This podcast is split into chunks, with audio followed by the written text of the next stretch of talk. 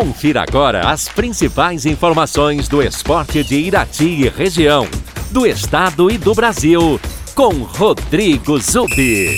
Vamos aos destaques do dia.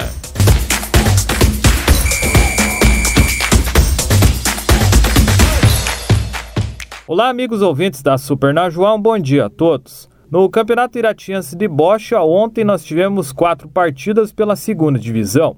O Dedé perdeu para o Paulinho por doze a dois. O Marcelinho Conópica foi derrotado pelo Rafinha Motorista por doze a nove. O Davi Neto do Lineu ganhou do Anselmo Pires por doze a onze.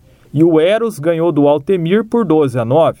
No Campeonato Feminino de Futsal de Imbituva, teremos hoje no Ginásio Municipal Diogo Emanuel de Almeida a disputa do terceiro lugar às vinte horas. O time do Vivico Ferramentas enfrenta o Átomos. Já a grande final, marcada para vinte e uma horas, o time do Imbituva Juvenil joga contra o Veloznet.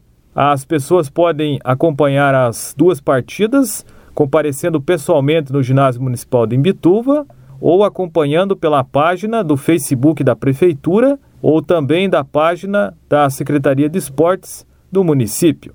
Essas são as informações do esporte nesta sexta-feira. Rodrigo Zubi para a Super Najuá. Você ouviu as informações do esporte com Rodrigo Zubi na Rádio Najuá de Irati.